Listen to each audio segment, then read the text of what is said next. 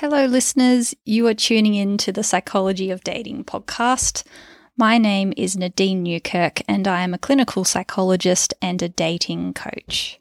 In today's episode, I want to share with you information on three different ways that you can motivate yourself in dating because we know that this can be it can be a journey and we don't know sometimes whether it's going to take a month, whether it's going to take 3 years that we want to be in it for the long run, a marathon not a sprint. Um, if you haven't seen that episode, you might want to tune into that one.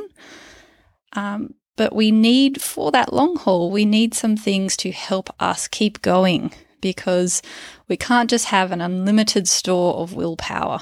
That that'll only get you so far. Eventually, you'll get exhausted or fatigued, or you know, you might have doubt thoughts, and then that might lead you to stall or kind of give up or you know pause dating for the next several months. And what we want to do is to have some things that help motivate you to keep that consistency in dating.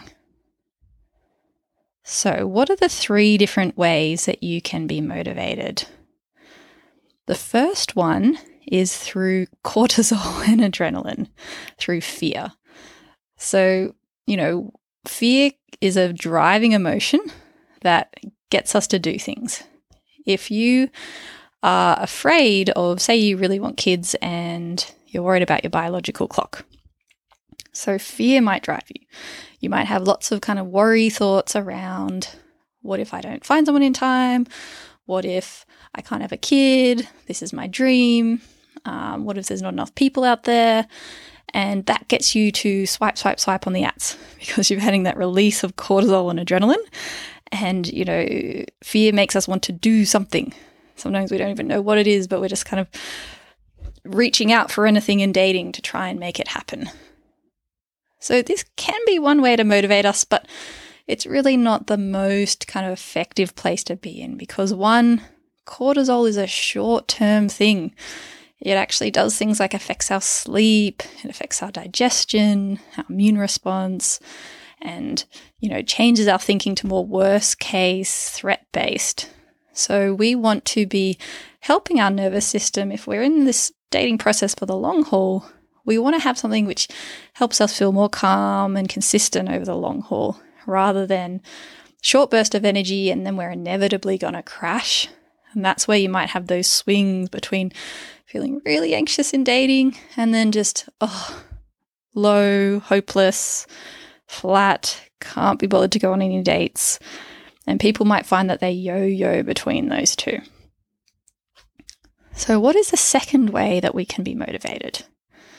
That is through dopamine. so, this is the reward pathway of the brain.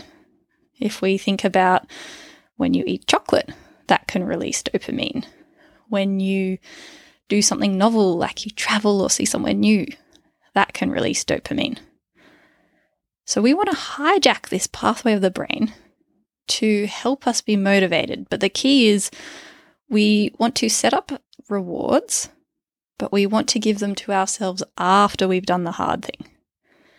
If we just say, okay, I really want to practice being assertive and speaking up, you know, how I truly feel and think in dating, because I'm, you know, people pleasing kind of is an automatic reflex you might be tempted to be like, okay, well, I'm going to go on this date and it's going to be really hard. So I'm just going to go for a massage now, watch TV, eat that chocolate, do all those things, and then I'll, you know, feel like going on the date. But the problem is we're not having that. It's like you're dangling a carrot at the end of the stick if you're sitting on a, you know, in the olden days they'd sit on a donkey. and to get the donkey to walk up the hill, it would be kind of walking towards the carrot, and that would be motivating it that's ahead of it. So it doesn't work to get a spike in dopamine before we've done the hard thing because then we're not motivated to do the hard thing anymore. So, an alternative will be thinking of okay, what are some small, medium, and large rewards that I can put in place for myself through my dating journey? So, for example, Small rewards might be if I go on the app at least once a day for 20 minutes, then I'm going to reward myself with my favorite TV show half an hour afterwards. Or I'm going to make a cup of peppermint tea and drink that whilst I'm doing the swiping. So I'm getting that simultaneously. Um, you might have more medium term rewards. So, okay, I want to practice telling this person I'm dating that I don't like. Um, maybe they've been saying some jokes which just really aren't landing well for you. And to speak up about that, it can take some courage. You might feel a little bit anxious. So, we want to reward yourself afterwards for bringing it up. So, maybe you plan to bring it up with that person next time you see them. You kind of rehearse what you'll say and then you book yourself a massage for directly after that meeting. So you give yourself the reward afterwards. Or you can plan some longer term rewards.